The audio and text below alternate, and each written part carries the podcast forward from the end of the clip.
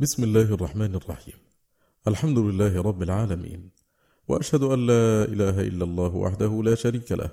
وأشهد أن محمدا عبده ورسوله صلى الله وسلم وبارك عليه وعلى آله وصحبه أما بعد. المجلس التاسع من مجالس سمع كتاب عدة الصابرين وذخيرة الشاكرين. للإمام أبي عبد الله محمد بن أبي بكر ابن قيم الجوزية رحمه الله تعالى. يقرأه عليكم عمرو البسطي يقول رحمه الله فصل. فلنرجع إلى تمام المناظرة. قالوا فالله تعالى حمى أولياءه عن الدنيا وصانهم عنها ورغب بهم عنها تكريما لهم وتطهيرا عن أدناسها ورفعة عن دناءتها وذمها لهم وأخبرهم بهوانها عليه وسقوط قدرها عنده وأعلمهم أن بسطها فتنة وأنه سبب الطغيان والفساد في الأرض وإلهاء التكاثر بها عن طلب الدار الآخرة وأنها متاع الغرور وذم محبيها ومؤثريها. وأخبر أن من أرادها وأراد زينتها وحرثها فليس في الآخرة له من نصيب. وأخبر أن بسطها فتنة وابتلاء لا كرامة ومحبة. وأن إمداد أهلها بها ليس مسارعة لهم في الخيرات وأنها لا تقرب إليه ولا تزلف لديه. وأنه لولا تتابع الناس في الكفر لأعطى الكفار منها فوق مناهم ووسع عليهم أعظم التوسعة بحيث يجعل سقوف بيوتهم وأبوابهم ومعارجهم وسررهم كلها من فضة. وأخبر أنه زينها لأعدائه ولضعفاء العقول الذين لا نصيب لهم في الآخرة ونهى رسوله عن مد عينيه إليها وإلى ما متع به أهلها وذم من أذهب طيباته فيها واستمتع بها. وقال لنبيه ذرهم يأكلوا ويتمتعوا ويلهيهم الأمل فسوف يعلمون. وفي هذه التعزية لما منعه أولياءه من التمتع بالدنيا وكثرة الأكل فيها وتأديبا لمن بسط له فيها ألا يطغى فيها ولا يعطي لنفسه ولا يعطي نفسه شهواتها ولا يتمتع بها. وذم سبحانه محبيها المفتخرين بها المتكاثرين بها الظانين أن الفضل والكرامة في سعتها وبسطها فأكذبهم الله سبحانه وأخبر أنه ليس كما قالوه ولا توهموه ومثلها لعباده بالأمثلة التي تدعو كل لبيب عاقل إلى الزهد فيها وعدم الوثوق بها والركون إليها. فأحضر صورتها وحقيقتها في قلوبهم بما ضربه له مثلا كما إن أنزله من السماء فخالط نبات الأرض فلما أخذت به الأرض زخرفها وتزينت به بأنواع النبات أتاها أمره فجعل تلك الزينة يبسا هشيما تذروه الرياح كأن لم يكن قط منه شيء. وأخبر سبحانه عن فنائها وسرعة انقضائها وأنه إذا عاين العبد الآخرة فكأنه لبث فيها ساعة من نهار أو يوما أو بعض يوم ونهى أن يغتروا بها. وأخبرهم أنها لهو ولعب وزينة وتفاخر ومتاع غرور وطريق ومعبر إلى الآخرة وأنها عرض عاجل لا بقاء لها ولم يذكر مريدها بخير قط بل حيث ذكره ذمة وأخبر أن مريدها مخالف لربه تعالى في إرادته فالله يريد شيئا ومريد الدنيا يريد خلافه فهو مخالف لربه بنفس إرادته وكفى بهذا بعدا عنه سبحانه وأخبر سبحانه عن أهل النار أنهم إنما دخلوها بسبب غرور الدنيا وأمانيها لهم. قالوا وهذا كله تزهيد لهم منه سبحانه فيها وترغيب في التقلل منها ما أمكن. قالوا وقد عرضها سبحانه وعرض مفاتيح كنوزها على أحب الخلق إليه وأكرمهم عليه عبده ورسوله فلم يردها ولم يخترها ولو آثرها وأرادها لكان أشكر الخلق بما أخذه منها ولأنفقه كله في مرضاة الله وسبيله قطعا بل اختار التقلل منها وصبر على شدة العيش فيها. قال الإمام أحمد حدثنا إسماعيل بن محمد حدثنا عباد يعني ابن عباد حدثنا مجالد بن سعيد عن الشعبي عن مسروق عن عائشة قالت دخلت امرأة من الأنصار فرأت فراش رسول الله صلى الله عليه وسلم عباءة مثنية. فرجعت إلى منزلها فبعثت إلي بفراش حشوه الصوف فدخل علي رسول الله صلى الله عليه وسلم فقال ما هذا؟ فقلت فلانة للأنصارية دخلت علي فرأت فراشك فبعثت إلي بهذا. فقال رديه فلم أرده أعجبني أن يكون في بيتي. حتى قال ذلك ثلاث مرات فقال يا عائشة رديه والله لو شئت لأجر الله معي جبال الذهب والفضة. وعرض عليه مفاتيح كنوز الدنيا فقال بل أجوع بل أجوع يوما وأشبع يوما فإذا جعت تضرعت إليك وذكرتك وإذا وإذا شبعت حمدتك وشكرتك وسأل ربه أن يجعل رزقه ورزق أهله قوتا كما في الصحيحين من حديث أبي هريرة رضي الله عنه قال قال رسول الله صلى الله عليه وسلم اللهم اجعل رزق آل محمد قوتا. وفيهما عنه قال والذي نفس أبي هريرة بيده ما شبع نبي الله وأهله ثلاثة أيام تباعا من خبز حنطة حتى فارق حتى فارق الدنيا. وفي صحيح البخاري عن أنس ما أعلم رسول الله صلى الله عليه وسلم رأى رغيفا مرققا ولا شاة سميطا حتى لحق بربه. وفي صحيحه أيضا عنه قال خرج رسول الله صلى الله عليه وسلم ولم يشبع من خبز الشعير. وفي الصحيحين عن عائشة ما شبع آل محمد منذ قدم المدينة من طعام البر ثلاث ليال تباعا حتى قبض. وفي صحيح مسلم عن عمر لقد رأيت رسول الله صلى الله عليه وسلم يظل اليوم يلتوي ما يجد دقلا يملأ بطنه. وفي المسند والترمذي عن ابن عباس رضي الله عنهما كان رسول الله صلى الله عليه وسلم يبيت الليالي المتتابعة طويا وأهله لا يجدون عشاء. وكان أكثر خبزهم خبز الشعير. قال الترمذي هذا حديث حسن صحيح. وفي الترمذي من حديث أبي أمامة ما كان يفضل عن أهل بيت رسول الله صلى الله عليه وسلم خبز الشعير. وفي المسند عن عائشة والذي بعث محمدا بالحق ما رأى منخلا ولا أكل خبزا منخولا منذ بعثه الله عز وجل إلى أن قبض. قال عروة فقلت فكيف كنتم تأكلون الشعير؟ قال كنا قالت كنا نقول أف يعني ننفخه فيطير ما طار ونعجن الباقي وفي صحيح البخاري عن أنس قال لقد رهن رسول الله صلى الله عليه وسلم درعه بشعير ولقد سمعته يقول ما أصبح لآل محمد صاع ولا أمسى وإنهم لتسعة أبيات وفي مسند الحارث بن أبي أسامة أن فاطمة جاءت بكسرة خبز إلى النبي صلى الله عليه وسلم فقال ما هذه الكسرة يا فاطمة؟ قالت قرص خبزته فلم تطب نفسي حتى أتيتك بهذه الكسرة. فقال أما إنه أول طعام دخل فما أبيك دخل فما أبيك منذ ثلاثة أيام. وقال الإمام أحمد حدثنا وكيع حدثنا عبد الواحد بن أيمن عن أبيه عن جابر قال لما حفر النبي صلى الله عليه وسلم الخندق أصابهم جهد شديد حتى ربط النبي صلى الله عليه وسلم على بطنه حجرا من الجوع. وقد أسرف أبو حاتم بن حبان في تقاسيمه في رد هذا الحديث وبالغ في إنكاره وقال المصطفى أكرم على ربه من ذلك. وهذا من وهمه وليس في هذا ما ينقص مرتبته عند ربه بل ذلك رفعة له وزيادة في كرامته وعبرة لمن بعده من الخلفاء والملوك وغيرهم. وكان أبو حاتم وكأن أبا حاتم لم يتأمل سائر الأحاديث في معيشة النبي صلى الله عليه وسلم. وهل ذلك إلا من أعظم شواهد صدقه؟ فإنه لو كان كما يقول أعداؤه وأعداء ربه أنه ملك طالب ملك ودنيا لكان عيشه عيش الملوك وسيرته سيرتهم. ولقد توفاه الله وإن درعه مرهونة عند يهودي على طعام أخذه لأهله. وقد فتح الله عليه بلاد العرب وجبيت إليه الأموال ومات ولم يترك درهما واحدا ولا دينارا ولا شاة ولا بعيرا ولا عبدا ولا أمة.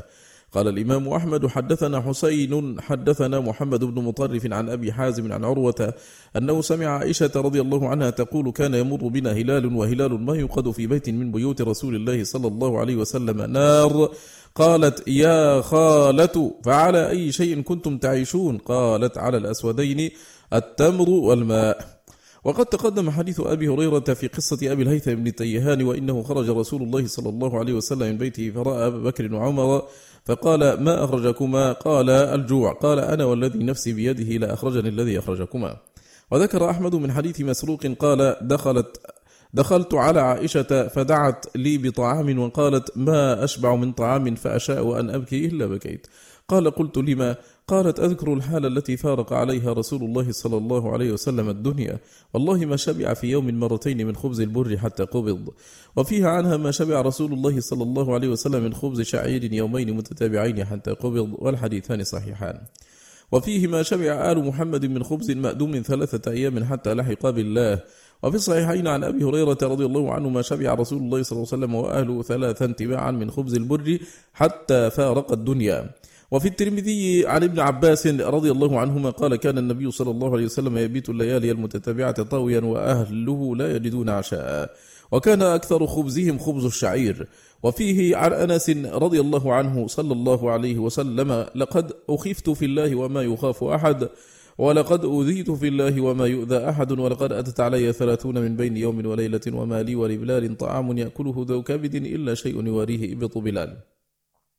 والحديثان صحيحان. وفيه أيضا عن أنس بن مالك عن أبي طلحة قال شكونا إلى رسول الله صلى الله عليه وسلم الجوع ورفعنا عن بطوننا حجرا حجرا فرفع رسول الله صلى الله عليه وسلم عن حجرين.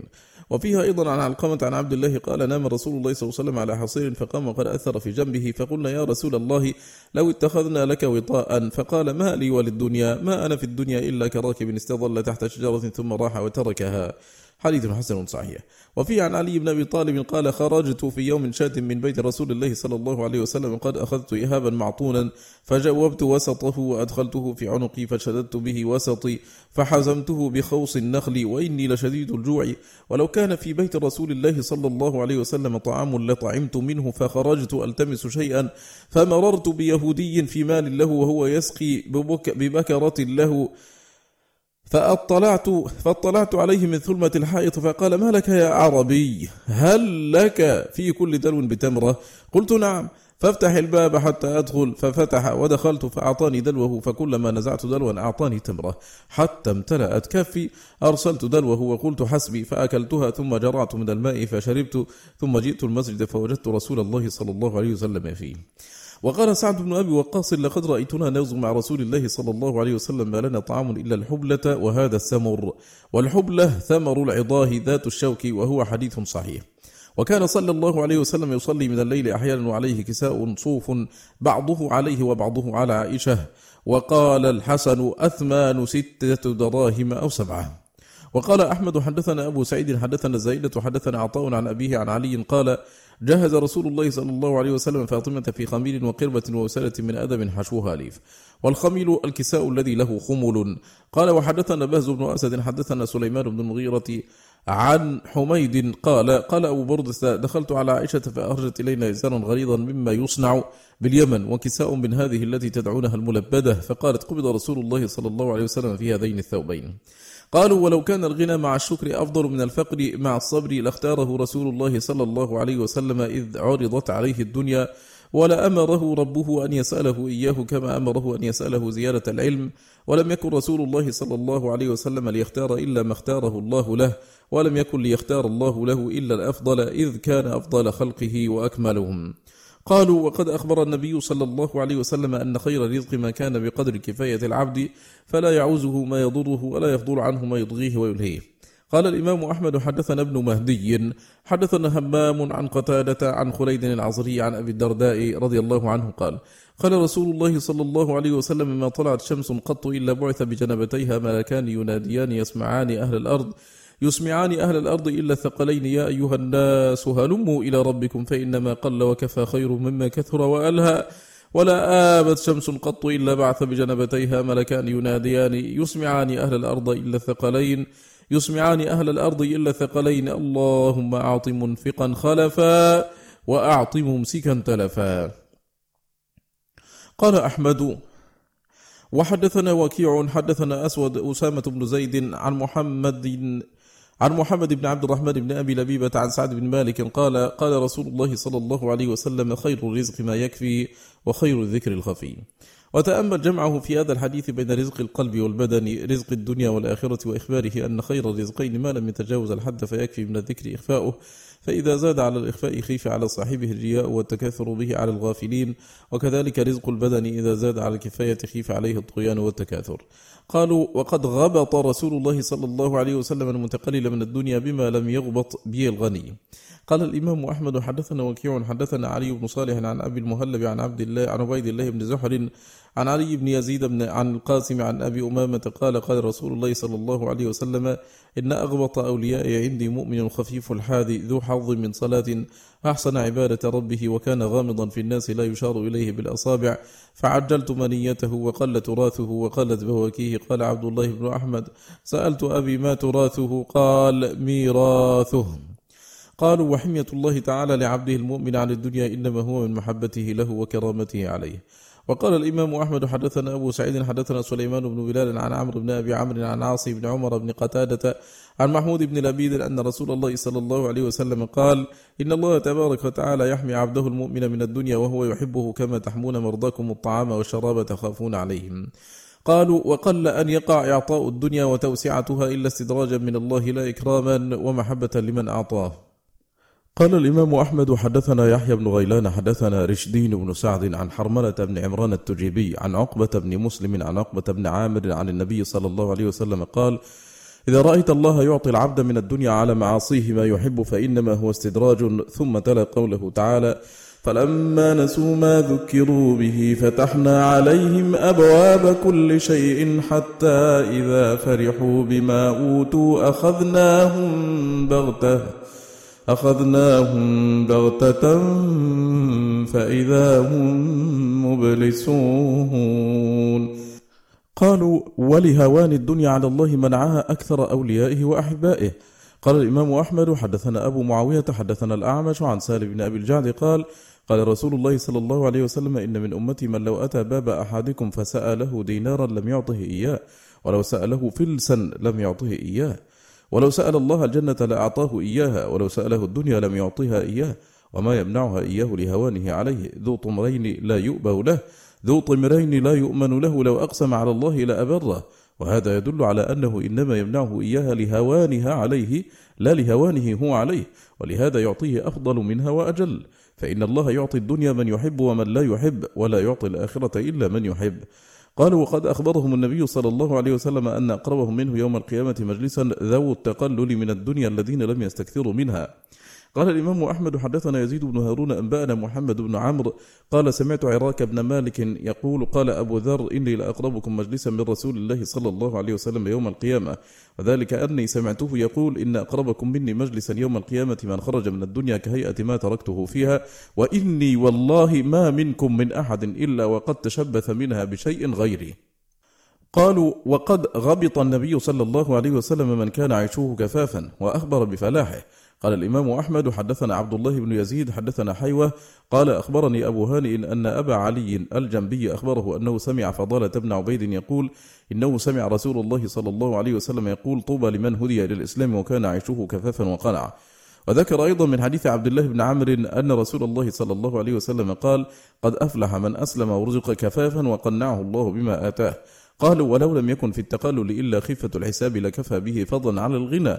قال عبد الله بن الإمام أحمد حدثنا بيان بن الحكم حدثنا محمد بن حاتم قال حدثنا بشر بن الحارث حدثنا عيسى بن يونس عن هشام عن الحسن قال قال رسول الله صلى الله عليه وسلم ثلاثة لا يحاسب بهن العبد ظل خص يستظل به وكسرة يشد بها صلبه وثوب يواري عورته. وقال الإمام أحمد حدثنا سيار حدثنا جعفر حدثنا ليث عن أبي عثمان قال لما افتتح المسلمون جوخا دخلوا يمشون فيها وأكداس الطعام فيها أمثال الجبال. ورجل يمشي إلى جنب سلمان فقال يا أبا عبد الله يا أبا عبد الله ألا ترى إلى ما فتح الله علينا؟ ألا ترى إلى ما أعطانا الله؟ فقال سلمان وما يعجبك مما ترى؟ إلى جنب كل حبة مما ترى حساب. قالوا وقد شهد النبي صلى الله عليه وسلم لأصحابه أنهم يوم فقرهم وفاقتهم خير منهم يوم غناهم وبسط الدنيا عليهم. قال الإمام أحمد حدثنا عبد الصمد حدثنا أبو الأشهب عن الحسن قال قال نبي الله صلى الله عليه وسلم يا أهل الصفة كيف أنتم؟ قالوا نحن بخير قال أنتم اليوم خير أم يوم تغدو على أحدكم جفنة وتروح أخرى ويغدو في حلة ويروح في أخرى وتسترون بيوتكم بمثل أستار الكعبة؟ قالوا يا رسول الله نحن يومئذ خير يعطينا ربنا تبارك وتعالى فنشكر قال بل أنتم اليوم خير. فهذا صريح في أنهم في وقت صبرهم على فقرهم خير منهم في وقت غناهم مع الشكر. وقال عبد الله بن أحمد حدثنا ابن نمير حدثنا حفص بن غياث عن داود بن أبي هند عن أبي حرب عن أبي حرب بن أبي الأسود عن طلحة البصري قال قدمت المدينة ولم يكن لي بها معرفة فكان يجري علينا مد من تمر بين اثنين فصلى بنا رسول الله صلى الله عليه وسلم صلاة فهاتف به هاتف من خلفه فقال يا رسول الله قد أحرق بطوننا التمر وتخرقت عنا الخنف فخاطب فحمد الله وأثنى عليه وقال والله لو أجد لكم اللحم والخبز لأطعمتكموه ولا يأتين عليكم زمان تغدو على أحدكم الجفان وتراح ولا تلبسن مثل أستار الكعبة. قالوا يا رسول الله نحن اليوم خير منا أو يومئذ؟ قال أنتم اليوم خير منكم يومئذ أنتم اليوم خير منكم يومئذ يضرب بعضكم رقاب بعض. قال أحمد وحدثنا عبد الوهاب عن سعيد عن قتادة قال ذكر لنا أن نبي الله صلى الله عليه وسلم دخل على أهل الصفة فذكر نحوه. قالوا ولو لم يكن في الغنى والمال إلا أنه فتنة وقل من يسلو من إصابتها له وتأثيرها في دينه كما قال الله تعالى إنما أموالكم وأولادكم فتنة. وفي الترمذي من حديث كعب بن عياض قال سمعت النبي صلى الله عليه وسلم يقول إن لكل أمة فتنة وفتنة أمة المال. قال الترمذي هذا حديث حسن صحيح. قالوا والمال والغنى يدعوان إلى النار والفقر يدعو إلى الجنة. قال الإمام أحمد حدثنا يزيد أنبأنا أبو الأشهب حدثنا سعيد بن أيمن مولى كعب بن سور قال بينما رسول الله صلى الله عليه وسلم يحدث أصحابه إذ جاء رجل من الفقراء فجلس إلى جنب رجل من الأغنياء فكأنه قبض من ثيابه عنه.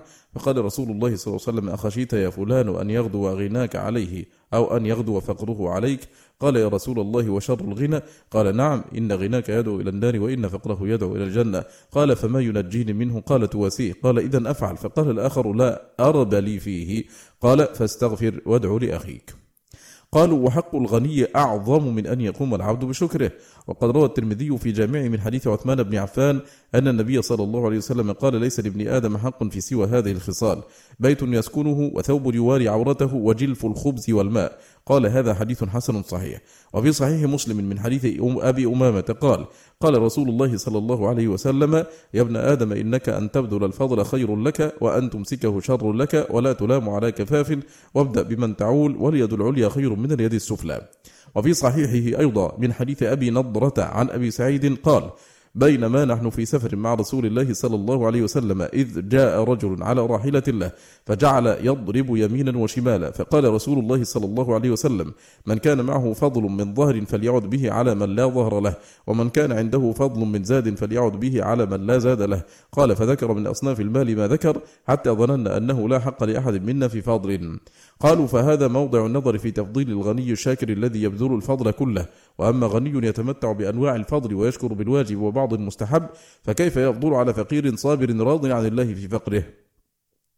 قالوا وقد أقسم رسول الله صلى الله عليه وسلم لأصحابه وهم آئمة الشاكرين أنه لا يخاف عليهم الفقر وإنما يخاف عليهم الغنى. ففي الصحيحين من حديث عمرو بن عوف وكان شهد بدرا أن رسول الله صلى الله عليه وسلم بعث أبا عبيدة بن الجراح إلى البحرين يأتي بجزيتها. وكان رسول الله صلى الله عليه وسلم هو صالح أهل البحرين وأمر عليهم العلاء بن الحضرمي فقدم أبو عبيدة بن مال من البحرين. فسمعت فسمعت الأنصار بقدوم أبي عبيدة فوافوا صلاة الفجر مع رسول الله صلى الله عليه وسلم. فلما صلى رسول الله صلى الله عليه وسلم انصرف فتعرضوا له فتبسم رسول الله صلى الله عليه وسلم حين رآهم. ثم قال أظنكم سمعتم أن أبا عبيدة قدم بشيء من البحرين. فقالوا أجل يا رسول الله. قال فأبشروا وأملوا ما يسركم. فوالله ما الفقر أخشى عليكم ولكني أخشى أن تبسط الدنيا عليكم كما بسطت على من كان قبلكم فتنافسوها كما تنافسوها فتهلككم كما أهلكتهم. وقال الإمام أحمد حدثنا روح حدثنا هشام عن الحسن قال قيل لأبي ثعلبة الخشني أين دنياكم التي كنتم تعدون يا أصحاب محمد؟ قال ليبشر الآخر بالدنيا قد أظلت تأكل والله الذي لا إله إلا هو الإيمان كما تأكل النار الحطب الجزل وقال أحمد حدثنا يزيد وقال أحمد حدثنا يزيد حدثنا هشام بن حسان قال سمعت الحسن يقول والله ما أحد من الناس بسط الله له دنيا فلم يخف أن يكون قد مكر به فيها إلا كان قد نقص علمه وعجز رأيه وما أمسكه الله عن عبد فلم يظن أنه قد خير له فيها إلا كان قد نقص علمه وعجز رأيه قالوا وقد مر على النبي على النبي صلى الله عليه وسلم فقير وغني فقال عن الفقير هذا خير من ملء الأرض من مثل هذا فروى البخاري في صحيح عن سالم بن سعد قال مر رجل على رسول الله صلى الله عليه وسلم فقال ما تقولون في مثل هذا؟ قالوا حري إن خطب أن ينكح وإن شفع أن يشفع وإن قال أن يسمع. قال ثم سكت. فمر رجل من فقراء المسلمين فقال ما تقولون في هذا؟ قال حري إن خطب ألا ينكح وإن شفع ألا يشفع وإن قال ألا يسمع. فقال رسول الله صلى الله عليه وسلم هذا خير من ملء الأرض مثل هذا. وقد بشر رسول الله صلى الله عليه وسلم الفقراء الصابرين بما لم يبشر به الأغنياء. ففي الترمذي من حديث فضالة بن عبيد أن رسول الله صلى الله عليه وسلم كان إذا صلى بالناس يخر رجال من قامتهم في الصلاة من الخصاصة وهم أصحاب الصفة حتى يقول الأعراب هؤلاء مجانين. فإذا صلى رسول الله صلى الله عليه وسلم انصرف إليهم وقال لو تعلمون ما لكم عند الله لأحببتم أن تزدادوا فاقة وحاجة. قال فضالة وأنا يومئذ مع رسول الله صلى الله عليه وسلم. وبشرهم بسبقهم إلى الجنة وقد اختلفت الروايات في مدة هذا السبق. ففي صحيح مسلم عن عبد الله بن عمرو رضي الله عنهما أنه جاءه ثلاثة نفر فقالوا يا أبا محمد والله ما نقدر على شيء لا نفقة ولا دابة ولا متاع. فقال لهم ما شئتم إن شئتم رفعتم إلينا فأعطيناكم ما يسركم وإن شئتم ذكرنا أمركم للسلطان وإن شئتم صبرتم فإني سمعت رسول الله صلى الله عليه وسلم يقول إن فقراء المهاجرين يسبقون الأغنياء يوم القيامة بأربعين خريفا قالوا نصبر لا نسأل شيئا. وقال الإمام أحمد حدثنا عفان وحدثنا حماد بن سلمة عن محمد بن عمرو عن أبي سلمة عن أبي هريرة رضي الله عنه أن رسول الله صلى الله عليه وسلم قال يدخل فقراء المسلمين الجنة قبل أغنيائهم بنصف يوم وهو خمسمائة عام قال الترمذي هذا حديث حسن صحيح وفي الترمذي أيضا من حديث أبي سعيد قال قال رسول الله صلى الله عليه وسلم فقراء المهاجرين يدخلون الجنة قبل أغنياء بخمسمائة سنة وهو حديث حسن. وفيه أيضا من حديث جابر بن عبد الله عن النبي صلى الله عليه وسلم قال يدخل, يدخل فقراء أمة الجنة قبل الأغنياء بأربعين خريفا. وهو حديث حسن. وهذا موافق لحديث عبد الله بن عمرو ولحديث أنس الذي في الترمذي أيضا إن المساكين يدخلون قبل الأغنياء بأربعين خريفا فهؤلاء ثلاثة جابر وأنس وعبد الله بن عمرو وقد اتفقوا على الأربعين. وهذا أبو هريرة وأبو سعيد قد اتفق على التقدير بخمسمائة سنة. ولا تعارض بين هذه الأحاديث إذ السبق والتأخير درجات بحسب الفقر والغنى فمنهم من يسبق بأربعين ومنهم من يسبق بخمسمائة. ولا يتقيد السبق بهذا المقدار بل يزيد عليه وينقص. وقد روى أبو داود في سننه من حديث أبي هريرة رضي الله عنه عن النبي صلى الله عليه وسلم إن أول الأمة دخولا الجنة أبو بكر الصديق. ومعلوم أن المدة التي بينه وبين إخوانه من فقراء المهاجرين لا تطول وأنها أطول مدة بين دخوله وبين دخول آخر آخر من يدخل الجنة. وقد روى الإمام أحمد في مسنده من حديث عبد الله بن عمرو رضي الله عنهما عن النبي صلى الله عليه وسلم أنه قال هل تدرون أول من يدخل الجنة؟ قالوا الله ورسوله أعلم. قال فقراء المهاجرين الذين تتقى بهم المكاره يموت أحدهم وحاجته في صدره لا يستطيع لها قضاء. تقول الملائكة ربنا نحن ملائكتك وخزنتك وسكان سماواتك لا تدخلهم الجنة قبلنا. فيقول عبادي لا يشركون بي شيئا. يتقى بهم المكاره. يموت أحدهم وحاجته في صدره لم يستطع لها قضاء. فعند ذلك تدخل عليهم الملائكة من كل باب سلام عليكم بما صبرتم فنعم عقب الدار. وقال الإمام أحمد حدثنا حسين بن محمد حدثنا دويد عن سالم بن بشير عن سالم بن بشير عن أكرمة عن ابن عباس قال قال النبي صلى الله عليه وسلم التقى مؤمنان على باب الجنة مؤمن غني ومؤمن فقير كانا في الدنيا فأدخل الفقير الجنة وحبس الغني ما شاء الله أن يحبس ثم أدخل الجنة فلقيه الفقير فيقول أي أخي ما حبسك؟ والله لقد احتبست حتى خفت عليك. فيقول أي أخي إني حبست بعدك محبسا فظيعا كريها ما وصلت إليك حتى سال مني من العرق ما لو ورده ألف بعير كلها آكلة آكلة حمض لصدرت عنه رواء. وقال الطبراني في معجمه حدثنا محمد بن عبد الله الحضرمي وعلي بن سعيد الرزي وحدثنا علي بن بهرام العطار. حدثنا عبد الملك بن أبي كريمة عن الثوري عن محمد بن زيد عن أبي حازم عن أبي هريرة رضي الله عنه قال سمعت رسول الله صلى الله عليه وسلم يقول إن فقراء المهاجرين يدخلون الجنة قبل أغنيائهم بنصف يوم وذلك خمسمائة عام. قال رجل أمنهم أنا يا رسول الله؟ قال إن تغديت رجعت على عشاء وإذا تعشيت يبيت معك غداء. قال نعم. قال لست منهم. فقام رجل فقال أمنهم أنا يا رسول الله؟ قال هل سمعت ما قلنا لهذا؟ قال نعم ولست كذلك. قال هل تجد ثوبا سترا سوى ما عليك؟ قال نعم. قال فلست منهم. فقام آخر فقال أمنهم أنا يا رسول الله؟ قال هل سمعت ما قلنا لهذين قبلك؟ قال نعم. قال هل تجد قرضا كلما شئت أن تستقرض؟ قال نعم. قال فلست منهم. فقام آخر فقال أمنهم أنا يا رسول الله؟ فقال هل سمعت ما قلت لهؤلاء؟ قال نعم. قال تقدر أن تكتسب؟ قال نعم. قال فلست منهم. قال فقام خامس فقال أنا منهم يا رسول الله. فقال هل سمعت ما قلت لهؤلاء؟ قال نعم. قال هل تمسي عن ربك راضيا وتصبح كذلك؟ قال نعم. قال فأنت منهم. فقال النبي صلى الله عليه وسلم إن سارة المؤمنين في الجنة من إذا تغدى لم يجد عشاء وإذا تعشى لم يبت عنده غداء وإن استقرض لم يجد قرضا وليس له فضل كسوة إلا ما يواري به ما لا يجد منه مدة ولا يقدر على أن يكتسب ما يعيشه ويمسي عن الله راضيا ويصبح راضيا. فأولئك مع الذين أنعم الله عليهم من النبيين والصديقين والشهداء والصالحين وحسن أولئك رفيقا. قال الطبراني هذا حديث غريب من حديث سفيان الثوري عن محمد بن زيد عن محمد بن زيد يقال هو العبدي تفرد به عبد الملك. قلت محمد بن زيد هو العبدي وثقه قوم وضعفه آخرون. قال الدار القنطري ليس بالقوي. وقال أبو حاتم صالح الحديث وذكره ابن حبان في الثقات روى له الترمذي وابن ماجه. وفي هذه الطبقة محمد بن زيد الشامي يروي عن أبي سلمة ابن عبد الرحمن وهو متروك ونخاف أن يكون هذا هو. والثوري لم ينسبه وإنما يقال هو العبدي فالله أعلم. وقال الإمام أحمد حدثنا إسماعيل بن إبراهيم حدثنا هشام الدستوائي عن يحيى بن أبي كثير عن عامر بن عقيلي عن أبيه عن أبي هريرة رضي الله عنه قال قال رسول الله صلى الله عليه وسلم عرض علي أول ثلاثة يدخلون الجنة وأول ثلاثة يدخلون النار. فأما أول ثلاثة يدخلون الجنة فالشهيد وعبد مملوك لم يشغله رق الدنيا عن طاعة ربه وفقير متعفف ذو عيال. وأما أول ثلاثة يدخلون النار فأمير متسلط وذو ثروة من مال لا يؤدي حق الله في ماله وفقير فخور. وروى الترمذي منه ذكر ذكر الثلاثة الذين يدخلون الجنة فقط. قالوا ويكفي في فضل الفقير أن عامة أهل الجنة الفقراء وعامة أهل النار الأغنياء. قال الإمام أحمد حدثنا عبد الله بن محمد بن أبي شيبة حدثنا شريك عن أبي إسحاق عن السائب بن مالك عن عبد الله بن عمرو قال قال رسول الله صلى الله عليه وسلم اطلعت في الجنة فرأيت أكثر أهلها الفقراء واطلعت على أهل النار فرأيت أكثر أهلها الأغنياء والنساء. وفي صحيح البخاري عن أبي رجاء قال جاء عمران بن حسين إلى امرأته من عند رسول الله صلى الله عليه وسلم فقالت حدثنا, ما سمعت من النبي صلى الله عليه وسلم فقال إنه ليس من حديث. فلم تدعه أو قال فأغضبته. فقال سمعت رسول الله صلى الله عليه وسلم يقول نظرت في الجنة فرأيت أكثر أهلها الفقراء ونظرت في النار فرأيت أكثر أهلها النساء. وفي الصحيحين من حديث أسامة بن زيد. أن رسول الله صلى الله عليه وسلم قال قمت على باب الجنة فإذا عامة من دخلها المساكين وقمت على باب النار فإذا عامة من دخلها النساء. وفي صحيح مسلم عن ابن عباس رضي الله عنهما أن النبي صلى الله عليه وسلم طلع في النار فرأى أكثر أهلها النساء واطلع في الجنة فرأى أكثر أهلها الفقراء. قال ويكفي في فضل الفقر أن كل أحد يتمناه يوم القيامة من الأغنياء. قال الإمام أحمد حدثنا عبد الله بن نمير حدثنا إسماعيل يعني ابن أبي خالد عن نفيع عن أنس بن مالك قال قال رسول الله صلى الله عليه وسلم ما من أحد يوم القيامة غني ولا فقير إلا ود أن ما كان أوتي في الدنيا أو من الدنيا قوتا.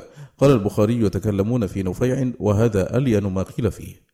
قالوا وقد صرح رسول الله صلى الله عليه وسلم بتفضيل الفقراء في غير حديث فمنها ما تقدم من حديث سالم بن سعد. وقال الإمام أحمد حدثنا أبو معاوية حدثنا الأعمش عن زيد بن وهب عن أبي ذر قال قال رسول الله صلى الله عليه وسلم يا أبا ذر ارفع بصرك فانظر أرفع رجل تراه في المسجد. قال فنظرت فإذا رجل جالس عليه حلة له. قال فقلت هذا. فقال يا أبا ذر ارفع بصرك فانظر. أوضع رجل تراه في المسجد. قال فنظرت فإذا رجل ضعيف عليه أخلاق. قال قلت هذا. قال فقام رسول الله صلى الله عليه وسلم فقال رسول الله صلى الله عليه وسلم والذي نفسي بيده لهذا أفضل عند الله يوم القيامة من قراب الأرض من هذا. قال وحدثنا وكيع ووافقه زائدة حدثنا الأعمش عن سليمان بن مسهر عن خرشة بن الحر عن أبي ذر فذكره وقال لهذا خير عند الله يوم القيامة من ملء الأرض مثل هذا. قال الإمام أحمد وحدثنا أبو معاوية ووافقه يعلى. قال حدثنا الأعمش عن زيد بن وهب عن أبي ذر فذكره بنحوه. قالوا والذي يفصل بيننا في المسألة ويشفي العليل أن الفقر يوفر أجر صاحبه ومنزلته عند الله والغني ولو شكر فإن ما ناله في الدنيا بغناه يحسب عليه من ثوابه يوم القيامة. وإن تناوله بأحل وجه فقليل الفضل في الدنيا نقص من كثير الآخرة. وفي صحيح مسلم من حديث عبد الله بن عمرو أن رسول الله صلى الله عليه وسلم قال ما من غازية تغزو في سبيل الله فيصيبون الغنيمة إلا تعجلوا ثلثي أجرهم من الآخرة ويبقى لهم الثلث وإن لم يصيبوا غنيمة تم لهم أجرهم. وفي الصحيحين عن خباب بن أرات قال هاجرنا مع رسول الله صلى الله عليه وسلم نلتمس وجه الله فوقع أجرنا على الله فمنا من مات لم يأكل من أجره شيئا منهم مصعب بن عمير قتل يوم أحد وترك نمرة فكنا إذا غطينا بها رأسه بدت رجلاه وإذا غطينا رجليه بدا رأسه فأمرنا رسول الله صلى الله عليه وسلم أن نغطي رأسه ونجعل على رجليه شيئا من الإذخر ومنا من أينعت له ثمرته فهو يهدبها. وفي الصحيحين عن قيس بن أبي حازم قال دخلنا على خباب نعوده وقد اكتوى سبع كيات فقال إن أصحابنا الذين سلفوا مضوا ولم تنقصهم الدنيا وذكر الحديث. وقال سعيد بن منصور حدثنا أبو معاوية عن الأعمش عن مجاهد عن ابن عمر رضي الله عنهما قال ما يصيب عبد من الدنيا شيئا إلا انتقص من درجاته عند الله وإن كان عليه كريما وفي صحيح البخاري عن إبراهيم بن عبد الرحمن بن عوف قال أتى عبد أتي عبد الرحمن بطعام وكان صائما فقال قتل مصعب بن عمير وهو خير مني وكفن في بردة. إن غطي رأسه بدت رجلاه وإن غطي رجلاه بدا رأسه. وقتل حمزة وهو خير مني فلم يوجد له كفن إلا بردة. ثم بسط لنا من الدنيا ما بسط أو قال أعطينا من الدنيا ما أعطينا. وقد خشيت أن تكون عجلت لنا طيباتنا في حياتنا الدنيا. ثم جعل يبكي حتى ترك الطعام. قال أبو سعيد بن العربي وليس عبد الرحمن بن عوف وخباب قال ذلك دون غيرهما. لقد قاله الأكابر من أصحاب رسول الله صلى الله عليه وسلم وكرهوا ما فتح الله عليه من الدنيا وأشفقوا منه وعلموا أن ما اختاره الله لنبيه كان أفضل وأن ما أخروا له وأن ما أخروا له كان أنقص منهم أبو بكر وعمر وعثمان وعلي. وعثمان وعلي وأبو عبيدة وعمار بن ياسر وسلمان وعبد الله بن مسعود وعائشة أم المؤمنين. وأبو هاشم بن عتبة وجماعة لم نذكرهم للاختصار. فأما أبو بكر فحدثنا ابن أبي الدنيا حدثنا عبد الرحمن بن زبان الطائي حدثنا عبد الصمد بن عبد الوارث حدثنا عبد الواحد بن زيد حدثني أسلم عن مرة عن زيد بن أرقم قال كنا مع أبي بكر الصديق رضي الله عنه فدعا بشراب فأتي بماء وعسل فلما أدناه من فيه بكى حتى أبكى أصحابه فسكتوا وما سكت ثم عاد فبكى حتى ظنوا أنهم لم يقدروا على مسألته قال ثم مسح عينيه فقالوا يا خليفة رسول الله ما أبكاك؟ فقال كنت مع, مع رسول الله صلى الله عليه وسلم فرأيته يدفع عن نفسه شيئا ولم أرى معه أحد. ولم أرى معه أحدا فقلت يا رسول الله ما الذي تدفع عن نفسك؟ قال هذه الدنيا مثلت لي فقلت لها إليك عني. ثم رجعت فقالت إنك إن أفلت مني فلن يفلت مني من بعدك. وذكر ليث بن سعد عن صالح بن كيسان عن حميد بن عبد الرحمن بن عوف عن أبيه أن أبا بكر قال في مرضه الذي مات فيه إني وليت أمركم ولست بخيركم وكلكم ورم أنفه من ذلك أن يكون هذا الأمر له. وذلك لما رأيت الدنيا قد أقبلت وأقبلت ولما تقبل حتى يتخذ نضائد الحرير وستور الديباج وحتى يألم أحدكم من الاضطجاع على الصوف كما يألم من الاضطجاع على الحسك والسعدان. ثم أنتم أول ضال بالناس تصفقون بهم يمينا وشمالا. ما هذا الطريق؟ أخطأت إنما هو البحر أو الفجر. والله لأن يقدم أحدكم فتضرب عنقه في غير حد خير له من أن يخوض غمرات الدنيا. وذكر محمد بن عطاء بن خباب قال كنت جالسا مع أبي بكر فرأى طائرا فقال طوبى لك يا طائر تأكل من هذا الشجر ثم تبعر ثم لا تكون شيئا وليس عليك حساب. أني مكانك. فقلت له أتقول هذا وأنت صديق رسول الله صلى الله عليه وسلم؟ وأما عمر فإنه لما أوتي بكنوز كسرى بكى فقال له عبد الرحمن بن عوف ما يبكيك يا أمير المؤمنين؟ فوالله إن هذا ليوم شكر ويوم سرور ويوم فرح. فقال عمر إن هذا لم يعطه قوم إلا والقي بينهم العداوة والبغضاء. ودخل عليه أبو سنيان الدؤلي وعنده نفر من المهاجرين فأرسل عمر إلى سفط أتي به من قلعة بالعراق وكان فيه خاتم فأخذه بعض ولده فأدخله في فيه فانتزعه عمر ثم بكى فقال له من عنده؟ لم تبكي وقد فتح الله لك وأظهرك وأقر عينك؟ فقال سمعت رسول الله صلى الله عليه وسلم يقول لا تفتح الدنيا على أحد إلا ألقى الله بينهم العداوة والبغضاء إلى يوم القيامة وأنا مشفق من ذلك. قال أبو سعيد وجدت في كتاب بخط يدي عن أبي داود قال حدثنا محمد بن عبيد حدثنا حماد حدثنا يونس حدثنا يونس عن الحسن أن عمر بن الخطاب أوتي بفروة كسرى بين يديه وفي القوم سراقة بن مالك فألقى إليه سواري كسرى, كسرى فجعلهما في يديه فبلغ من كبيه فلما رآهما في يدي سراقة قال الحمد لله. سوارا كسرى بن هرمز في يدي سراقة بن مالك بن جعشم عربي من بني مدلج. ثم قال اللهم قد علمت أن رسولك قد كان يحب أن يصيب مالا فينفقه في سبيلك وعلى عبادك فزويت ذلك عنه نظرا منك له وخيارا. اللهم إني أعوذ بك أن يكون هذا مكرا منك بعمر. ثم قال أيحسبون أن ما نمدهم به من مال وبنين نسارع لهم في الخيرات بل لا يشعرون. والمقصود أن سعة الدنيا وبسطها تعجيل من أجر الآخرة وتضييق من سعتها قال عبد الرزاق أنبأنا معمر عن الزهري عن ابن أبي صعير عن جابر بن عبد الله قال لما كان يوم أحد أشرف النبي صلى الله عليه وسلم على الشهداء الذين قتلوا يومئذ فقال إني شهيد على هؤلاء فزملوهم بدمائهم قال معمر وأخبرني من سمع الحسن يقول قال النبي صلى الله عليه وسلم هؤلاء قد مضوا وقد شهدت عليهم لم يأكلوا من أجورهم شيئا وإنكم تأكلون من أجوركم وإني لا أدري ما تحدثون بعدي وقال ابن المبارك أخبرنا جرير بن حازم قال سمعت الحسن يقول خرج رسول الله صلى الله عليه وسلم بأصحابه إلى بقيع الغرقد فقال السلام عليكم يا أهل القبور لو تعلمون ما نجاكم الله مما هو كائن بعدكم ثم أقبل على أصحابه فقال هؤلاء خير منكم فقالوا يا رسول الله إخواننا أسلمنا كما أسلموا وهاجرنا كما هاجروا وجاهدنا كما جاهدوا وأتوا على آجالهم فمضوا فيها وبقينا في آجالنا فما يجعلهم خيرا منا فقال إن هؤلاء خرجوا من الدنيا ولم يأكلوا من أجورهم شيئا وخرجوا وأنا شهيد عليهم وإنكم قد أكلتم من أجوركم ولا أدري ما تحدثون بعدي. قال فلما سمعها القوم والله عقلوها وانتفعوا بها فقالوا وإنا لمحاسبون بما أصبنا من الدنيا بعدهم وإنا لمنتقص به من أجورنا فأكلوا طيبا وأنفقوا قصدا وقدموا فضلا. وقال عبد الله بن أحمد قرأت على أبي هذا الحديث حدثنا أسود بن عامر حدثنا إسرائيل عن ثويل عن مجاهد عن ابن عمر قال ما أعطي رجل من الدنيا إلا نقص من درجته وإنه من أهل الجنة. قالوا وقد صرح سادات الأغنياء بأنهم ابتلوا بالضراء فصبروا وابتلوا بالسراء فلم يصبروا. قال ذلك عبد الرحمن بن عوف وغيره.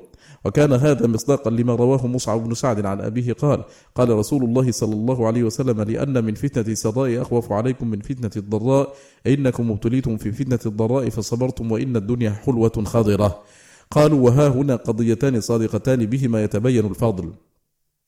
إحداهما أن الأقلين هم الأكثرون يوم القيامة والثانية أن الأكثرين هم الأقلون. أما الأولى فقد تقدم الدليل عليها بما فيه كفاية وأما الثانية ففي الصحيحين من حديث أبي ذر قال خرجت ليلة من الليالي فإذا رسول الله صلى الله عليه وسلم يمشي وحده ليس معه إنسان. قال فظننت أنه يكره أن يمشي معه أحد. فقال فجعلت أمشي في ظل القمر فالتفت فرآني فقال من هذا؟ قلت أبو ذر جعلني الله فداك قال يا أبا ذر تعال. فمشيت معه ساعة فقال إن الأكثرين هم المقلون يوم القيامة إلا من أعطاه الله خيرا فنفخ فيه يمينه وشماله وبين يديه وراءه وعمل فيه خيرا وذكر الحديث. قالوا ولو كان الغنى أفضل من الفقر لما حض الله رسوله على الزهد في الدنيا والإعراض عنها وذم الحرص عليها والرغبة فيها بل كان ينبغي أن يحض عليها وعلى اكتسابها والاستكثار منها كما حض على اكتساب الفضائل التي فيها كمال العبد من العلم والعمل.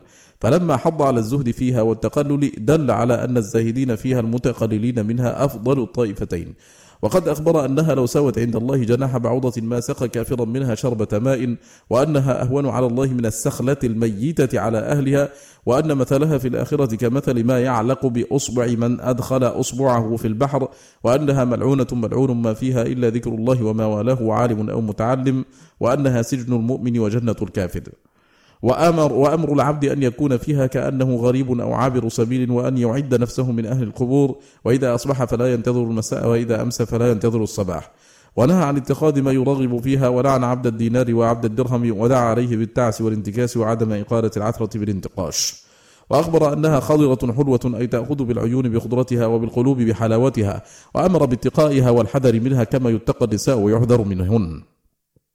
وأخبر أن الحرص عليها وعلى الرياسة والشرف يفسد الدين كإفساد الذئبين الضاريين إذا أرسل في زريبة غنم أو أشد إفسادا.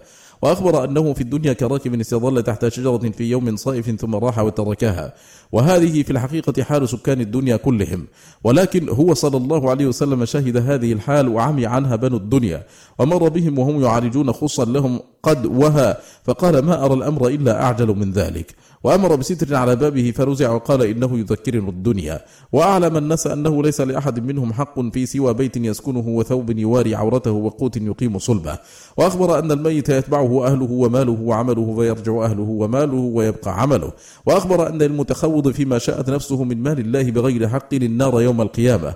وأقسم أنه لا يخاف الفقر على أصحابه وإنما يخاف عليهم الدنيا وتنافسهم فيها وإلهاءها لهم. وأخبر أنه ليس لابن آدم من ماله إلا ما أكل فأفنى أو لبس فأبلى أو تصدق فأمضى. وأخبر أن حسب ابن آدم من الدنيا لقيمات يقمن صلبه فإن لم يقتصر عليها فثلث بطنه لطعامه وثلثه لشرابه وثلث لنفسه. وفي هذا الحديث الإرشاد إلى صحة القلب والبدن والدين والدنيا وأخبر أن غنى العبد فيها غنى نفسه لا كثرة عرضه وسأل الله أن يجعل رزقه فيها قوتا وغبط من كان رزقه فيها كفافا بعد أن هدي للإسلام وأخبر أن من كانت الدنيا همه جعل الله فقره بين عينيه وشتت عليه شمله ولم يأته منها إلا ما كتب له. وعرض عليه ربه تعالى أن يجعل له بطحاء مكة ذهبا فقال لا يا ربي ولكن أشبع يوما وأجوع يوما. فإذا جعت تضرعت إليك وإذا شبعت حمدتك وشكرتك. وأعلمهم أن من أصبح منهم آمنا في سربه معافا في جسده عنده قوت يومه فكأنما حيزت له الدنيا. وأخبر أن بذل العبد ما فضل عن حاجته خير له وإمساكه شر له وأنه لا يلام على الكفاف. ونهى أمته أن ينظر أحدهم إلى من هو فوقه في الدنيا وأمره أن ينظر إلى من هو دونه فيها. وأخبر أنه لم يبق من الدنيا إلا بلاء وفتنة وضرب مثلها مثل ما يخرج من ابن آدم عند خلائه وإن كان أوله طيبا لذيذا فهذا آخره. وأخبر أن عباد الله ليسوا بالمتنعمين فيها فإن أمامهم دار النعيم فهم لا يرضون بنعيمهم في الدنيا عوضا من ذلك النعيم. وأخبر أن نجاة أول هذه الأمة بالزهد واليقين وهلكة آخرها وهلكة آخرها بالبخل وطول الأمل وكان يقول لبيك لا عيش إلا عيش الآخرة. وأخبر أنه إذا أحب عبده حماه من الدنيا كما يحمي الإنسان مريضه من الطعام والشراب ودخل على عثمان بن مضعون وهو في الموت فأكب عليه يقبله ويقول رحمك الله يا عثمان ما أصبت الدنيا ولا أصابت منك. فغبطه بذلك. وكان يقول الزهد في الدنيا يريح القلب والبدن والرغبة في الدنيا تطير الهم والحزن. وكان يقول من جعل الهموم هما واحدا كفاه الله سائر همومه ومن تشعبت به الهموم في أحوال الدنيا لم يبال الله في أي أوديته هلك. وأخبر أنه يؤتى يوم القيامة بأنعم الناس كان في الدنيا فيقول عز وجل اصبغوه في النار صبغة فيصبغونه صبغة ثم يؤتى به فيقول يا ابن آدم هل أصبت نعيما قط؟ هل رأيت قرة عين قط؟ هل أصبت سرورا قط؟ فيقول لا وعزتك. ثم يقول ردوه إلى النار.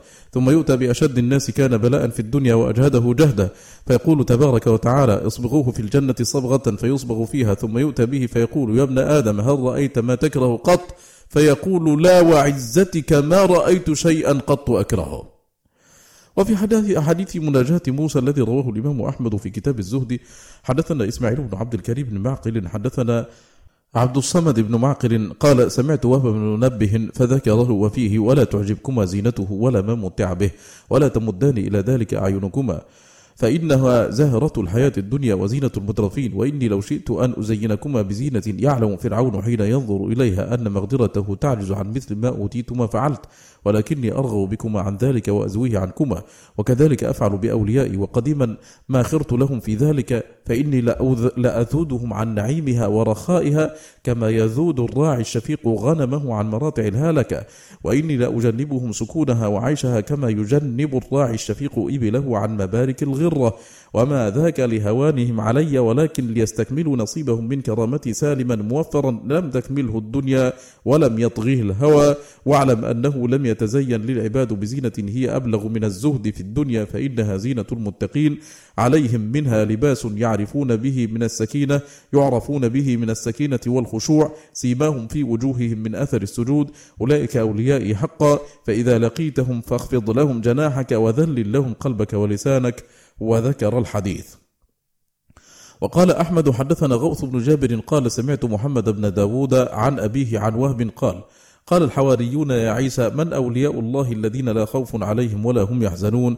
قال الذين إذا نظروا إلى باطن الدنيا حين نظر الناس إلى ظاهرها والذين نظروا إلى آجل الدنيا حين نظر الناس إلى عاجلها فأماتوا منها ما يخشون أن يميتهم وتركوا ما علموا أن سيتركهم فصار استكثارهم منها استقلالا وذكرهم إياها فواتا وفرحهم بما أصابوا منها حزنا فما عارضهم من نائلها رفضوه وما عارضهم من رفعتها بغير الحق وضعوه خلقت الدنيا عندهم فليسوا يجددونها وخربت بينهم فليسوا يعمرونها وماتت في صدورهم فليسوا يحيونها يهدمونها فيبدون بها آخرتهم ويبيعونها فيشترون بها ما يبقى لهم رفضوها فكانوا فيها هم الفرحين ونظروا إلى أهلها صرع قد حلت بهم المثلات فأحيوا ذكر الموت وأماتوا ذكر الحياة يحبون الله ويحبون ذكره ويستضيئون بنوره ويضيئون به لهم خبر عجيب وعندهم الخبر العجيب بهم قام الكتاب وبه قاموا وبهم نطق الكتاب وبه نطقوا وبهم علم الكتاب وبه علموا.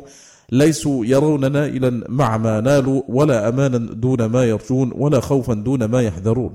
وحدثنا روح حدثنا سليمان بن المغيرة عن ثابت قال قيل لعيسى بن مريم يا رسول الله لو اتخذت حمارا تركبه لحاجتك. قال أنا أكرم على الله من أن يجعل لي شيئا يشغلني به. وقال اجعلوا كنوزكم في السماء فإن قلب المرء عند كنزه. وقال اتقوا فضول الدنيا فإن فضول الدنيا عند الله رجز. وقال يا بني إسرائيل اجعلوا بيوتكم كمنازل الأضياف فما لكم في العالم من منزل إن أنتم إلا عابروا سبيل. وقال يا معشر الحواريين أيكم يستطيع أن يبني على موج البحر دارا؟ قالوا يا روح الله ومن يقدر على ذلك؟ قال إياكم والدنيا فلا تتخذوها قرارا. وقال أكل خبز البر وشرب ماء العذب ونوم على المزابل مع الكلاب كثير لمن يرث لمن يريد أن يرث الفردوس. قال أحمد. وحدثنا ابن نمير عن الأعمش عن خيثمة قال قال المسيح بشدة ما يدخل الغني الجنة. وقال المسيح حلاوة الدنيا مرارة الآخرة ومرارة الدنيا حلاوة الآخرة. وقال يا بني إسرائيل تهاونوا بالدنيا تهن عليكم وأهين الدنيا تكرم عليكم الآخرة. تكرم عليكم الآخرة. ولا تكرم الدنيا تهن عليكم الآخرة. فإن الدنيا ليست بأهل الكرامة وكل يوم تدعو إلى الفتنة والخسارة. وقال إسحاق بن هانئ في مسائله قال أبو عبد الله وأنا أخرج من داره قال الحسن أهين الدنيا فوالله لا أهنأ ما تكون حين تهان. وقال الحسن والله ما أبالي شرقت أم غربت؟ قال وقال لي أبو عبد الله يا إسحاق ما أهون الدنيا على الله عز وجل؟ وقال الدنيا قليلها يجزي وكثيرها لا يجزي. قال وقد تواتر عن السلف أن حب الدنيا رأس الخطايا وأصلها وقد روي فيه حديث مرفوع لا يثبت ولكنه يروى عن المسيح. قال عبد الله بن أحمد حدثنا عبيد الله بن عمر القواريري حدثنا معاذ بن هشام حدثني أبي عن بديل بن ميسرة قال حدثني جعفر بن جرفاس أن عيسى بن مريم قال رأس الخطيئة حب الدنيا والنساء حبالة الشيطان والنساء حبالة الشيطان والخمر جماع كل شر. وقال الإمام أحمد حدثنا عمر بن سعد أبو داود الحفري عن سفيان قال كان عيسى بن مريم يقول حب الدنيا أصل كل خطيئة والمال فيه داء كبير قالوا وما داؤه؟ قال لا يسلم صاحبه من الفخر والخيلاء قالوا فإن سلم قال يشغله إصلاحه عن ذكر الله عز وجل قالوا وذلك معلوم بالتجربة والمشاهدة فإن حبها يدعو إلى كل خطيئة ظاهرة وباطنة ولا سيما خطيئة يتوقف تحصيلها عليها فيسكر عاشقها حبها عن علمه بتلك الخطيئة وقبحها وعن كراهتها واجتنابها وحبها يوقع في الشبهات ثم في المكروهات ثم في المحرمات وطالما أوقع في الكفر. بل جميع الأمم المكذبة لأنبيائهم إنما حملهم على كفرهم وهلاكهم حب الدنيا فإن الرسل لما نهاهم عن الشرك والمعاصي التي كانوا يكتسبون بهم الدنيا حملهم حبها على مخالفتهم وتكذيبهم فكل خطيئة في العالم أصلها حب الدنيا. ولا تنسى خطيئة الأبوين قديما فإنما كان سببها حب الخلود في الدنيا. ولا تنسى ذنب إبليس وسببه حب الرياسة التي محبتها شر من محبة الدنيا. وبسببها كفر فرعون وهامان وجنودهما وأبو جهل وقومه واليهود. فحب الدنيا والرياسة هو الذي عمر النار بأهلها والزهد في الدنيا والرياسة هو الذي عمر والرياسة هو الذي عمر الجنة بأهلها والسكر بحب الدنيا أعظم من السكر بشرب الخمر بكثير وصاحب هذا السكر لا يفيق منه إلا في ظلمة اللحد ولو انكشف عنه غطاؤه في الدنيا لعلم ما كان فيه من السكر وأنه أشد من سكر الخمر والدنيا تسحر العقول أعظم سحر. قال الإمام أحمد حدثنا سيار حدثنا جعفر سمعت مالك ابن دينار يقول اتقوا السحارة فإنها تسحر قلوب العلماء. وقال يحيى بن معاذ الرازي الدنيا خمر الشيطان من سكر منها فلا يفيق إلا في عسكر الموت نادما بين الخاسرين. وأقل ما في حبها أنه يلهي عن حب الله وذكره وما ألهاه ماله عن ذكر الله فهو من الخاسرين. وإذا لها القلب عن ذكر الله سكنه الشيطان وصرفه حيث أراد. ومن فقهه في الشر أنه يرضيه ببعض أعمال الخير ليريه أنه يعمل فيها الخير وقد تعبد لها قلبه. فأين يقع ما يفعله من البر مع تعبده لها؟ وقد لعنه رسول الله صلى الله عليه وسلم ودعا عليه فقال لعن عبد الدينار والدرهم. وقال تعس عبد الدينار تعس عبد الدرهم. إن أعطي رضي وإن منع سخط. وهذا تفسير منه صلى الله عليه وسلم وبيان لعبوديتها. وقد عرضت الدنيا على النبي صلى الله عليه وسلم بحذافيرها وتعرضت له فدفع في صدرها باليدين وردها على عقبيها. ثم عرضت بعده على أصحابه وتعرضت لهم. فمنهم من سلك سبيله ودفع عنها وهم القليل ومنهم من استعرضها وقال ما فيك؟ قالت في الحلال والشبهة والمكروه والحرام. فقالوا هات حلالك ولا حاجة لنا فيما عداه فأخذوا حلالها. ثم تعرضت لمن بعدهم فطلبوا حلالها وحده فقالت قد ذهب به من قبلكم فأخذوا مكروهها وشبهها. ثم تعرضت لمن بعدهم فطلبوا حلالها فلم يجدوه فطلبوا شبهها ومكروهها.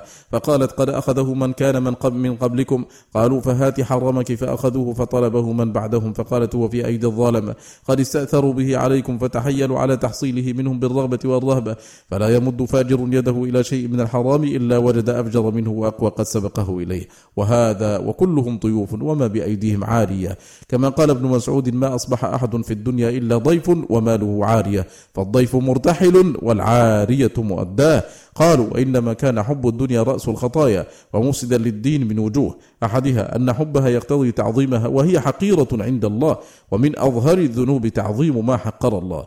وثانيها أن الله تعالى لعنها ومقتها وأبغضها إلا ما كان له فيها ومن أحب ما لعنه الله ومقته وأبغضه قد تعرض للفتنة ومقته وغضبه. وثالثها أنه إذا أحبها صيرها غايته وتوسل إليها بالأعمال التي جعلها الله وسائل إليه وإلى الدار الآخرة فعكس الأمر وقلب الحكمة فانتكس قلبه وانعكس سيره إلى وراء فها هنا أمران أحدهما جعل الوسيلة غاية والثاني التوسل بأعمال الآخرة إلى الدنيا وهذا شر معكوس من كل وجه وقلب منكوس غاية الانتكاس وهذا هو الذي انطبق عليه قوله تعالى من كان يريد الحياة الدنيا وزينتها نوفي إليهم أعمالهم فيها وهم فيها لا يبخسون. أولئك الذين ليس لهم في الآخرة إلا النار وحبط ما صنعوا فيها وحبط ما صنعوا فيها وباطل ما كانوا يعملون. وقوله تعالى من كان يريد العاجلة عجلنا له فيها ما نشاء لمن نريد. ثم جعلنا له جهنم يصلاها مذموما مدحورا. وقوله من كان يريد حرث الآخرة نزد له في حرثه ومن كان يريد حرث الدنيا نؤته منها وما له في الآخرة من نصيب. فهذه ثلاث آيات يشبه بعضها بعضا وتدل على معنى واحد وهو أن من أراد بعمله الدنيا وزينتها دون الله والدار الآخرة فحظه ما أراد وهو نصيبه ليس له نصيب غيره. والأحاديث عن رسول الله صلى الله عليه وسلم مطابقة لذلك مفسرة له. كحديث أبي هريرة في الثلاثة الذين أول ما تسعر بهم النار الغازي والمتصدق والقارئ الذين أرادوا بذلك الدنيا وهو في صحيح مسلم. وفي سنن النسائية عن أبي أمامة قال جاء رجل إلى النبي صلى الله عليه وسلم فقال يا رسول الله رجل غزا يلتمس الأجر والذكر ما له فقال رسول الله صلى الله عليه وسلم لا شيء له. فعادها ثلاث مرات قالوا يقول له رسول الله صلى الله عليه وسلم لا شيء له. ثم قال إن الله تعالى لا يقبل إلا ما كان خالصا وابتغي به وجهه. فهذا قد بطل أجره وحبط عمله مع أنه قصد حصول الأجر لما ضم إليه قصد الذكر بين الناس فلم يخلص عمله لله فبطل كله. وفي مسند الإمام أحمد عن أبي هريرة رضي الله عنه أن رجلا قال يا رسول الله الرجل يريد الجهاد في سبيل الله وهو يبتغي عرض الدنيا فقال رسول الله صلى الله عليه وسلم لا أجر له فأعظم الناس ذلك وقالوا للرجل عد لرسول الله صلى الله عليه وسلم لعله لم يفهم فعاد فقال يا رسول الله الرجل يريد الجهاد في سبيل الله وهو يبتغي عرض الدنيا. فقال رسول الله صلى الله عليه وسلم لا أجر له. ثم أعاد الثالثة فقال رسول الله صلى الله عليه وسلم لا أجر له. وفي المسند أيضا وسنن النسائي عن عبادة بن الصامت أن رسول الله صلى الله عليه وسلم قال من غزا في سبيل الله عز وجل وهو لا ينوي في غزاته إلا عقالا فله ما نوى. وفي المسند والسنن عن يعلى بن منية قال كان النبي صلى الله عليه وسلم يبعثني في سرايا فبعثني ذات يوم في سرية وكان رجلا يركب بغلا فقلت له ارحل فإن النبي صلى الله عليه وسلم قد بعثني في سرية. فقال ما أنا بخارج معك حتى تجعل لي ثلاثة دنانير ففعلت. فلما رجعت من غزاتي ذكرت ذلك لرسول الله صلى الله عليه وسلم فقال النبي صلى الله عليه وسلم ليس له من غزاته هذه ومن دنياه وآخرته إلا ثلاثة دنانير. وفي سنن أبي داود أن عبد الله بن عمرو قال يا رسول الله أخبرني عن الجهاد والغزو. فقال يا عبد الله بن عمرو إن قاتلت صابرا محتسبا بعثك الله صابرا محتسبا. وإن قاتلت مرائيا مكاثرا بعثك الله مرائيا مكاثرا. يا عبد الله بن عمرو على أي حال قاتلت أو قتلت بعثك الله على تلك الحال؟ وفي المسند والسنن عن أبي أيوب قال سمعت رسول الله صلى الله عليه وسلم يقول إنها ستفتح عليكم الأمصار وتضربون فيها بعوثا فيكره الرجل منكم البعث فيخلص من قومه ويعرض نفسه ويعرض نفسه على القبائل يقول من أكفيه بعث كذا وكذا ألا وذلك الأجير إلى آخر قطرة من دمه. فانظر محبة الدنيا ماذا حرمت هذا الجاهد هذا الجاهل المجاهد من الأجر وأفسدت عليه عمله وجعلته أول الداخلين إلى النار. فصل فصل ورابعها أن محبتها تعترض بين العبد وبين فعل ما يعود عليه نفعه في الآخرة لاشتغاله عنها بمحبوبه. والناس ها هنا مراتب فمنهم من يشغله محبوبه عن الإيمان وشرائعه ومنهم من يشغله عن الواجبات التي تجب عليه لله ولخلقه. فلا يقوم بها ظاهرا ولا باطنا. ومنهم من يشغله حبها عن كثير من الواجبات. ومنهم من يشغله عن واجب يعارض تحصيلها وإن قام بغيره. ومنهم من يشغله عن القيام بالواجب في الوقت الذي ينبغي على الوجه الذي ينبغي فيفرط في وقته وفي حقوقه. ومنهم من يشغله عن عبودية قلبه في الواجب وتفريغه لله عند أدائه فيؤديه ظاهرا لا باطنا. وأين هذا في عشاق الدنيا ومحبيها هذا من أندرهم. وأقل درجات حبها أن يشغل عن أعظم سعادة العبد. وهو تفريغ قلبه لحب الله ولسانه لذكره وجمع قلبه على لسانه ولسانه وقلبه على ربه. فعشقها ومحبتها تضر بالآخرة ولا بد كما أن محبة الآخرة تضر بالدنيا. وفي هذا حديث قد روي مرفوعا من أحب دنياه أضر بآخرته ومن أحب آخرته أضر بدنياه فآثر ما يبقى على ما يفنى. فصل. فصل. وخامسها أن محبتها تجعل أكبر هم العبد.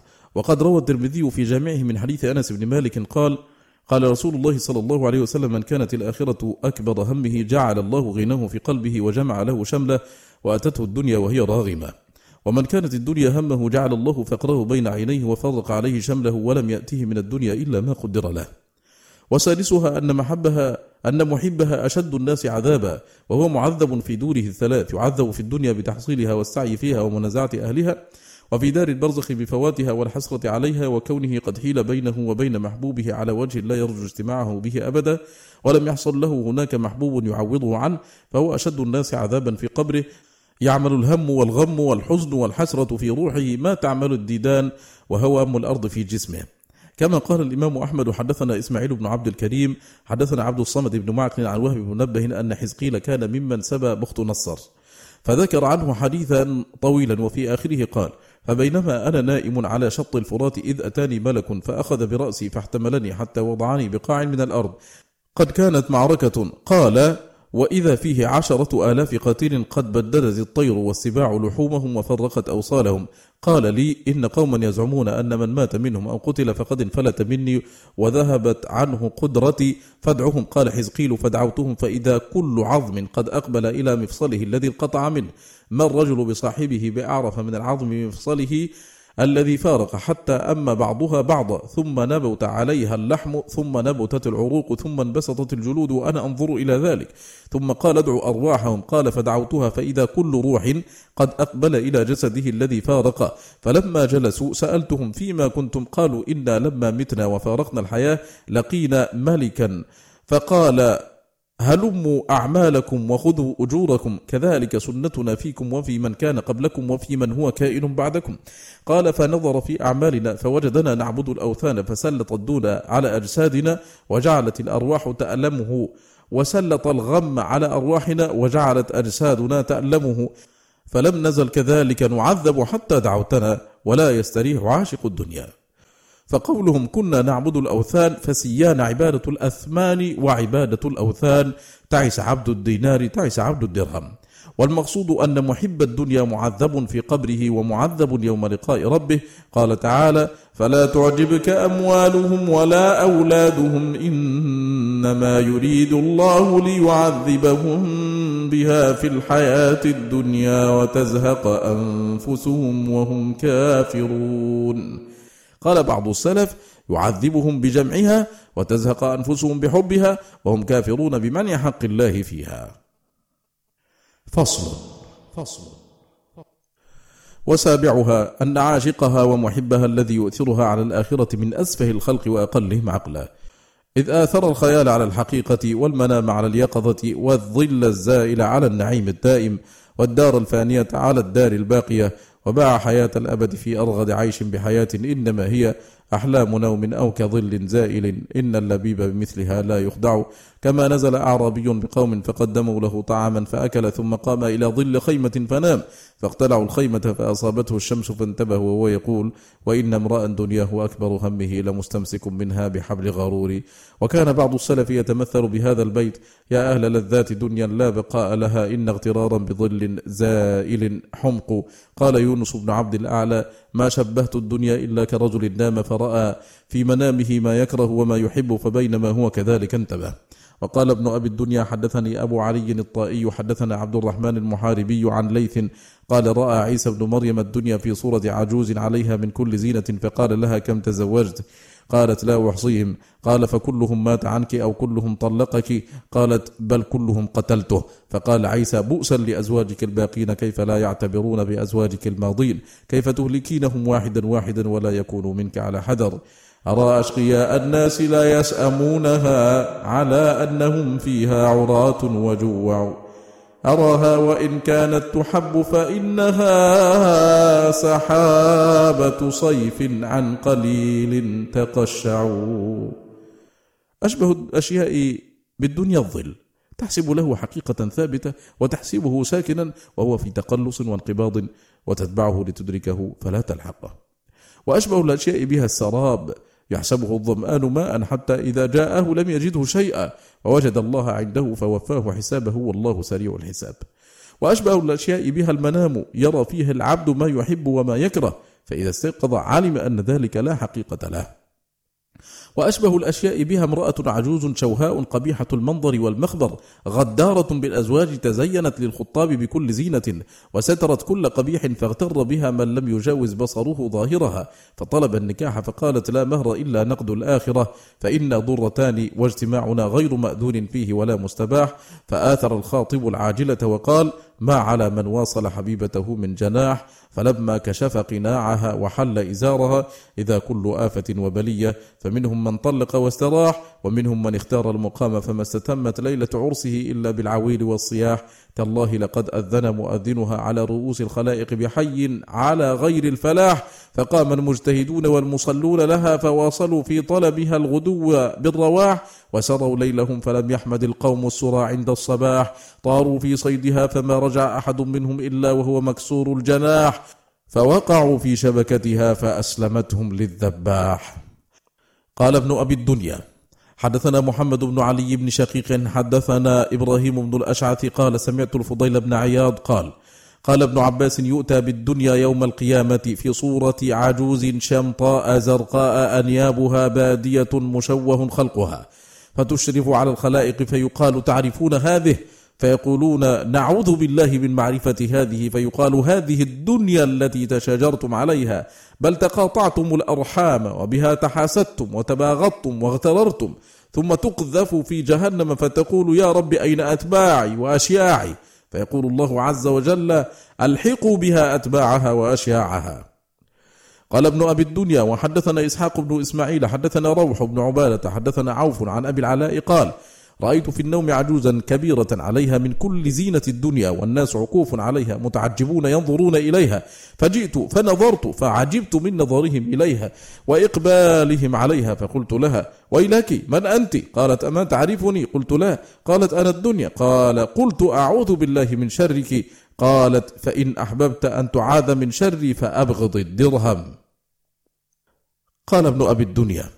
وحدثني إبراهيم بن سعيد الجوهري حدثنا سفيان بن عيينة قال قال لي أبو بكر بن عياش رأيت الدنيا عجوزا مشوهة شمطاء تصفق بيديها وخلفها خلق يتبعونها ويصفقون ويقصون فلما كانت بحذائي أقبلت علي فقالت لو ظفرت بك صنعت بك ما صنعت بهؤلاء. ثم بكى أبو بكر.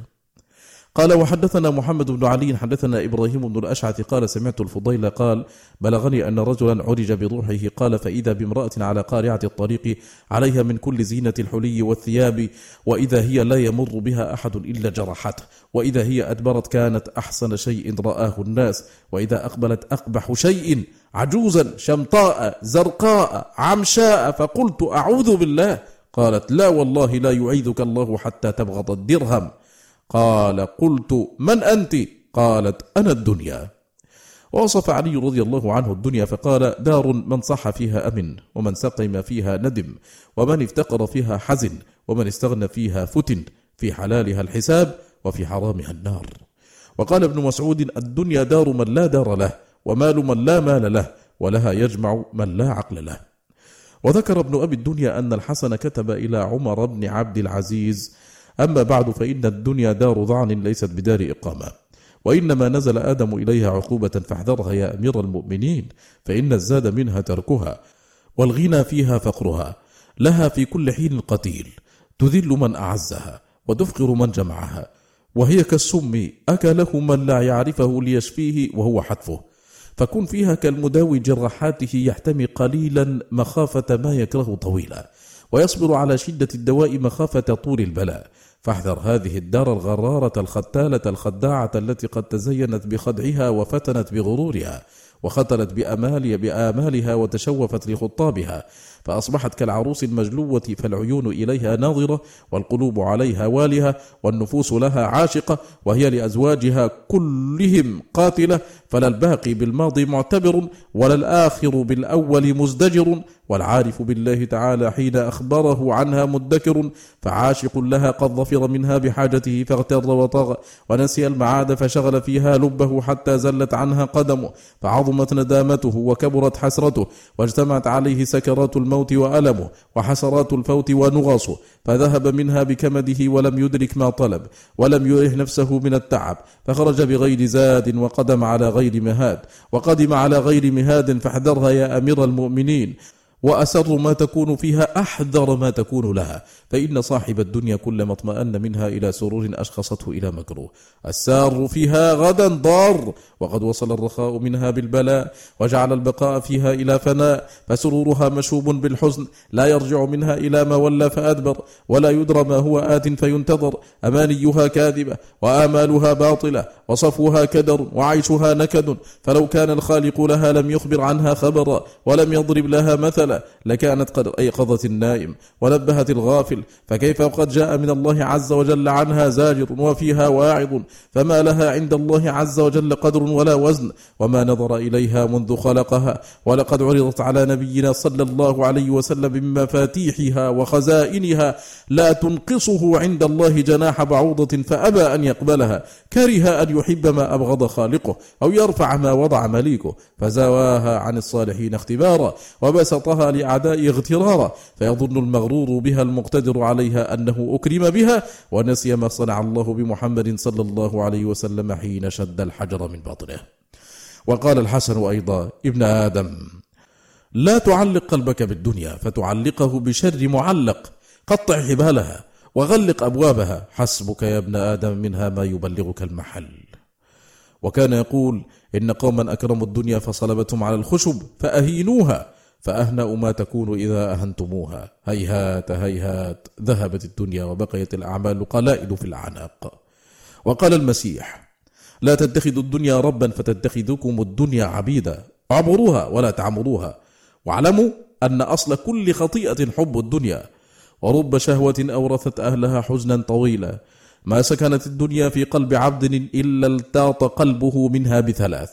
شغل لا ينفك عناؤه وفقر لا يدرك غناؤه وأمل لا يدرك منتهاه. الدنيا طالبة مطلوبة فطالب الآخرة تطلبه الدنيا حتى يستكمل فيها رزقه وطالب الدنيا تطلبه الآخرة حتى يجيء الموت فيأخذ بعنقه. يا معشر الحواريين ارضوا بدنيء الدنيا مع سلامة الدين كما رضي أهل الدنيا بدنيء الدين مع سلامة الدنيا. وقال ابن أبي الدنيا حدثنا هارون بن عبد الله حدثنا سيار حدثنا جعفر حدثنا مالك بن دينار قال قال أبو هريرة الدنيا موقوفة بين السماء والأرض منذ خلقها إلى يوم يفنيها. تنادي ربها يا ربي لم تبغضني؟ فيقول اسكتي يا لا شيء اسكتي يا لا شيء. وقال الفضيل تجيء الدنيا يوم القيامة تتبختر في زينتها ونظرتها فتقول يا رب اجعلني لأحسن عبادك دارا. فيقول لا أرضاك له. أنت لا شيء فكوني هباء منثورا. إلى هنا ينتهي مجلسنا هذا. على خير بإذن الله نلقاكم في مجلس آخر وصلى الله وسلم وبارك على سيدنا محمد وآله وصحبه. والسلام عليكم ورحمة الله تعالى وبركاته.